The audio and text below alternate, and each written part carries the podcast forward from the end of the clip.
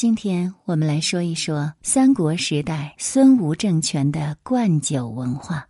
这里是宁小宁读历史，我是主播宁小宁。三国孙吴政权的灌酒文化相当恶臭。文章来源《短史记》腾讯新闻，作者严九林。有观点认为，以将人灌醉为目的和乐趣的酒桌文化，是中国近现代才出现的现象。古代文化人的酒局很有格调，玩的多是曲水流觞、行令作诗之类的雅事。曲水流觞当然是有的，但这种格调仅限于小部分古代文化人。真正广泛存在的传统酒桌文化，其实只有两种：一种是致力于让客人尽兴的劝酒。如英国商人利特尔，一八八三年在重庆参加宴会，主人便是以劝酒来表达热情招待的意思。我作为当天的客人，坐在上首，独自占用桌子的一面，其他人每两个人占一面。酒席从不停的小杯喝烫热的小米酒开始，渐渐的酒喝的差不多了。就开始狼吞虎咽的吃那一道一道端上来的菜，经过两个小时，大家就又开始喝酒，伴随着吵闹的最使中国人兴奋的猜拳。我对此也很熟练，因为饮食习惯不同，坐的不舒服，而且卫生条件不好。利特尔觉得宴席全程冗长乏味，但他不觉得主人的劝酒有强迫成分。另一种呢，则是致力于逼人喝醉取乐的灌酒。三国时代的吴帝孙权就是这种酒桌文化的践行者。《吴书·张昭传》记载，孙权在武昌钓台之上召集酒局，不但自己喝到大醉，也强迫与会的群臣也必须大醉，使人以水洒群臣曰：“今日酣饮。”为醉堕台中，乃当直耳。让人拿凉水泼洒群臣，命令他们必须喝到坐不稳，从吊台上掉下去的程度。唯有孙策临死前指定的托孤重臣张昭，敢于违逆孙权的酒桌文化。他正色不言，出外车中坐。他一言不发，离席而去，坐车里去了。但即便是张昭，也无法做到次次能回绝孙权的灌酒。《吴书·诸葛恪传》记载，孙权在宴会上喝多了，他先是让人牵来一头驴，在驴脸上题字“诸葛子瑜”，以讽刺重臣诸葛瑾的长相取乐；然后又让诸葛瑾之子诸葛恪负责醒酒，要他去给张昭灌酒。张昭呢，以“此非养老之礼也”拒绝，意思是逼老人喝酒，这不符合养老之礼。而孙权与诸葛恪呢，就以“上父九十，秉毛仗月，犹未告老也”为由，硬逼着张昭把酒给喝了。意思是江上九十岁了，也没说自己老，他还在替朝廷打仗呢。对孙权来说。逼人喝酒，并不是为了取乐，也是为了测试对方的服从度。张昭虽有托孤者的特殊身份，但他在酒桌上表现出了强烈的不服从，孙权就不愿重用他。当朝野都认定了张昭肯定是孙吴政权的首任丞相时，孙权却刻意选择了名不见经传的孙绍。于是就出现了孙吴政权的首任丞相在《三国志·吴书》当中竟然没有独立传记这种怪事儿。如果一个人没有张昭这样的特殊身份，他是超级名士加托孤重臣，还不愿在酒桌上迎合孙权的服从度测试，那很可能面临难以预测的命运。孙权称吴王之后，举行酒宴，他亲自向与会群臣一一劝酒。来到于帆的席前时，于帆趴在地上，装作已经喝醉了。等到孙权离开之后，才坐了起来。而孙权见状大怒，手剑欲击之，他抽出随身携带的匕首，就要去捅死于帆。幸亏大司农刘基跑过去抱住了孙权，好说歹说才化解了这场流血冲突。于帆呢，也算是保住了自己生理性命，但却保不住他的政治生命，只能在孙吴政权里做个边缘人，最后落了个流放胶州的结局。在孙权的潜移默化之下，孙吴政权内部的酒风就走向了全面的恶臭化。比如，都将陈琴与众将领一同饮酒，仗着自己的身份，凌厉一坐，举罚不以其道。他侮辱比自己地位低的人，灌酒罚饮，全都不按规矩来。这种做派就引起了年仅十五岁的下属凌统的不满，面折不为用。他当面表态说，不愿服从陈琴。二人的冲突从席上延续到席后，最终是以灵统忍无可忍，拔刀砍死了陈勤告终。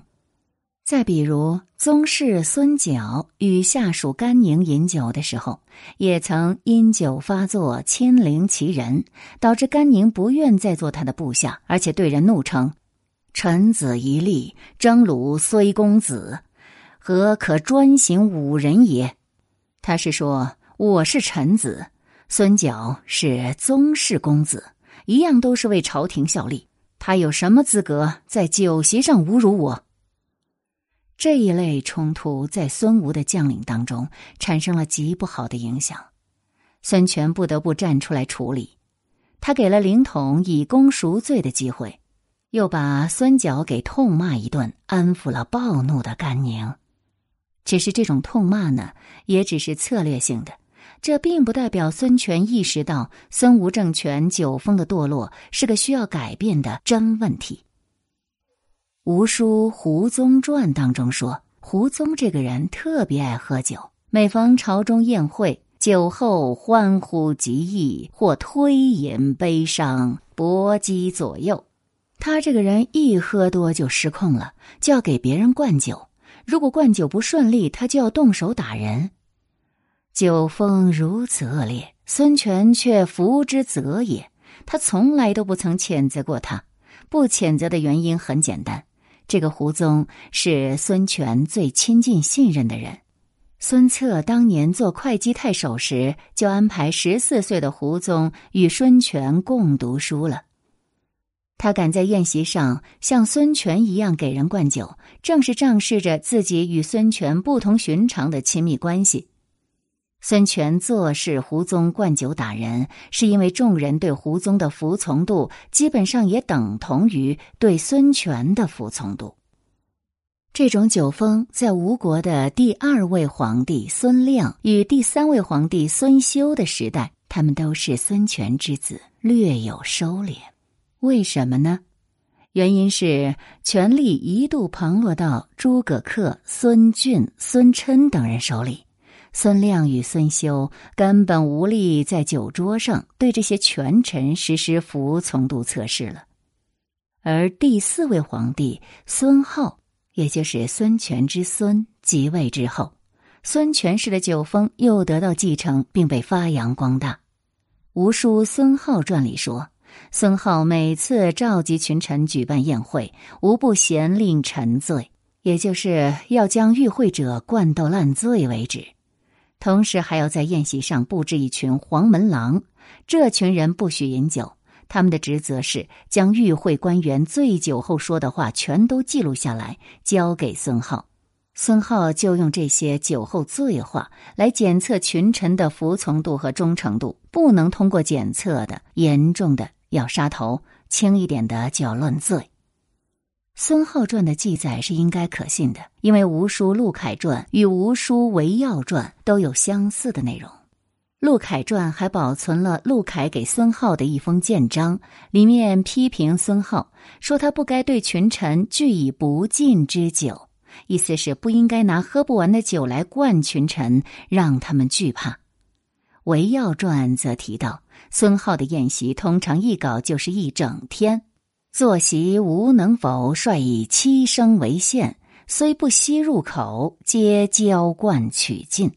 不管你能不能喝，一律以喝至少七升为标准。实在喝不下去了，就用浇灌的办法让与会者喝光。围要的酒量不超过三升。早年得宠时，孙浩常常特批他可以少喝，还偷偷让人拿茶水当酒，帮他作弊。后来宠爱消失了，便也遭遇了逼强之事，与其他人同样被灌酒，喝不完就会被责罚；喝多了说错了话也要被责罚。孙浩还会让进士们在宴席上针对公卿大臣发斋私短，公开披露他们醉酒后说出来的种种隐私。而无法配合完成这种服从性测试的维耀，最终的命运是被孙浩诛杀，全家都被流放到了偏远的零陵。说来，三国时期孙权与孙浩祖孙的做法不是个案，魏蜀两国也有类似的风气，只是程度有别。如《魏氏春秋》就记载说，曹丕曾在宴席上针对曹植逼而罪之。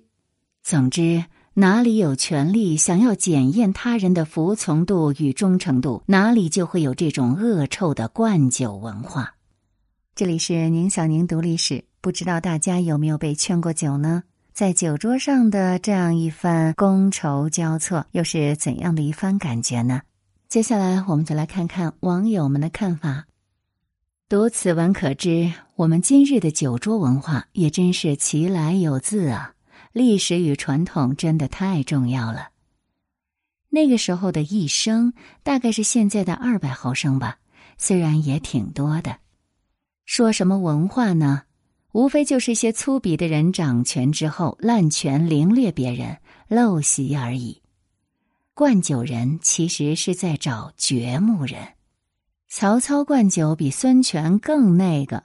每次宴会劝酒，都是让典韦拿着短柄斧站在边上，这什么意思？当然很明显了。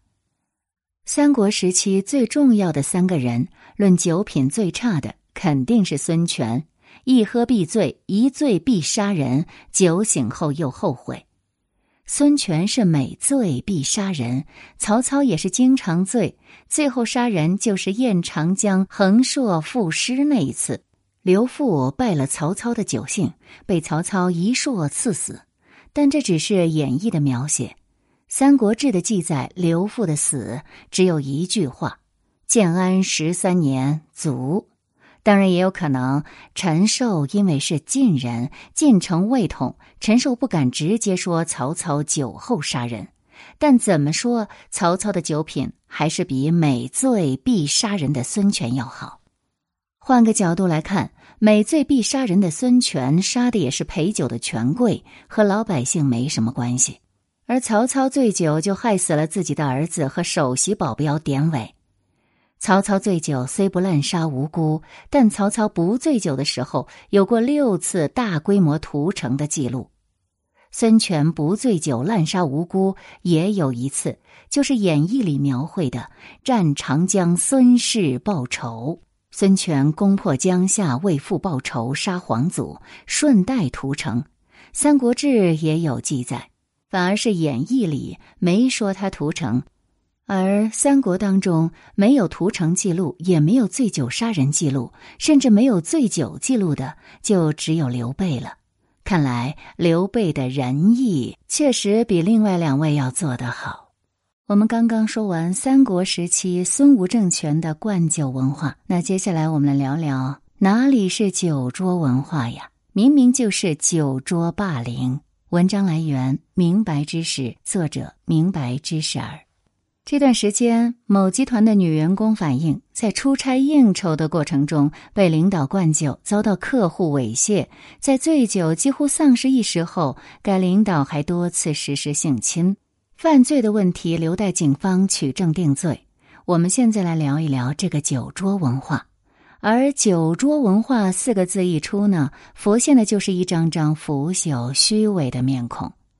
美国作家、记者何伟在《江城》中曾经总结过这种酒桌文化：喝酒可不是为了放松休息的，它经常乃是竞赛性质的。通常会用到白酒，一种强烈的、口感恶心的谷物酿的酒。男人们相互敬酒，一口干掉，而这种饮宴很有发展为恃强凌弱的倾向。参与者们相互刺激，直到某个人喝出病来。他假以小酌怡情，让你一杯一杯往下咽；假以不喝就是不给我面子来划分圈子，确认敌我。这种酒桌文化发展到职场上更是要命。平时的酒桌大不了就是不给面子，可一旦到职场官场上，这个向你敬酒的人变成了领导，他的喜怒掌握了你的职业走向，或升或降，谁敢不接呢？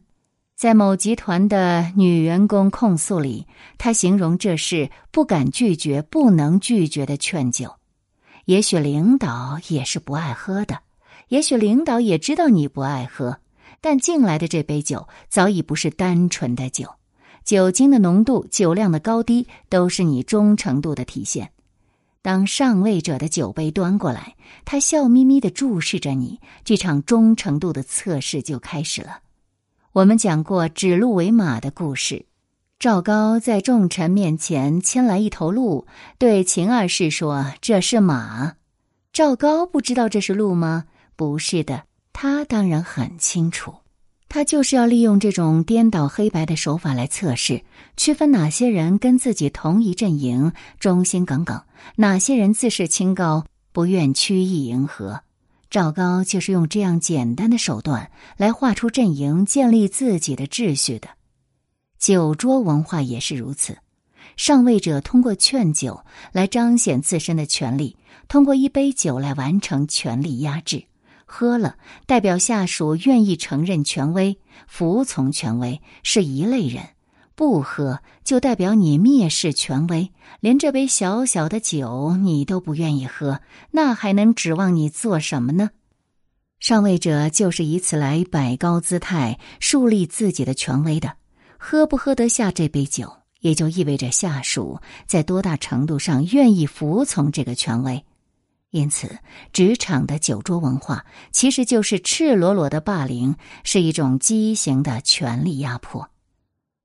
我们真的需要这样的酒桌文化吗？为什么职场上下级的关系会演变成权力的压迫，甚至需要通过喝酒来维系呢？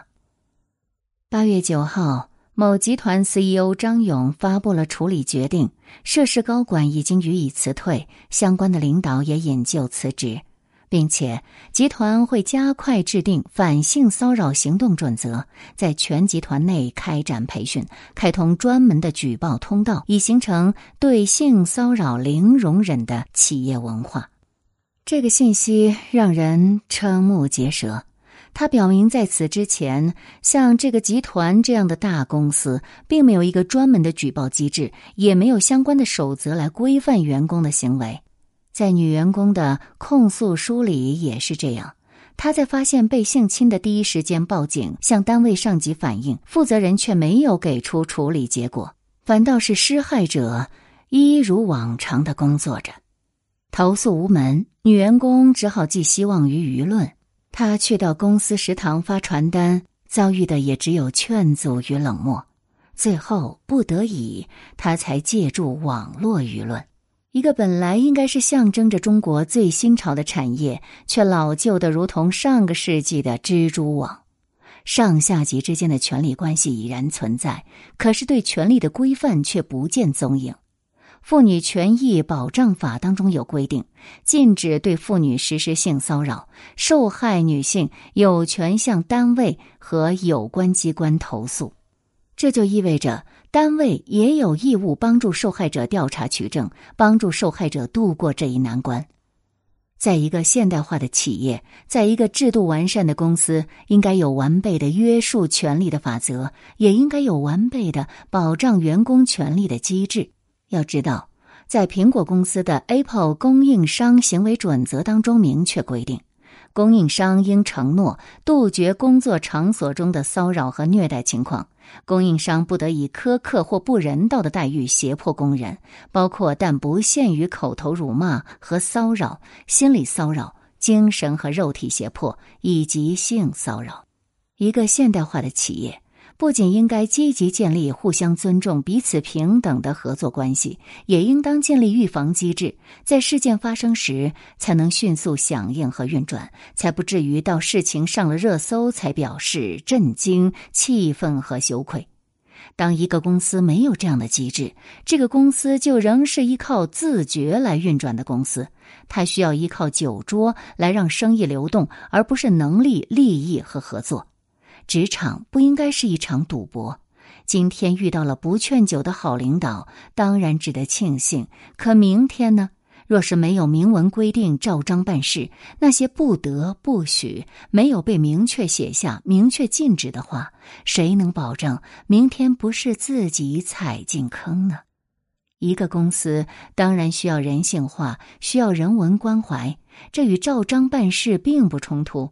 而恰恰是有了这样的人性化，才能先知先觉的体察到制度的不圆满，完善制度，人文关怀也才能更好的发挥。著名刑法学者罗翔表示，参与灌酒可能构成犯罪，遇到灌酒行为，每个人都有制止义务，若无法制止，应当立即报警。好，我们来了解一下网友们的看法：喝酒不是目的，劝酒也不是目的。都是手段而已，其实是一种服从性测试，是有权者的一种筛选手段，和国外加入学生会、兄弟会一类的各种恶搞，和最近曝光的日本一企业社长让男员工去主动买春并分享心得等，都是一类的。酒不是问题，权力才是。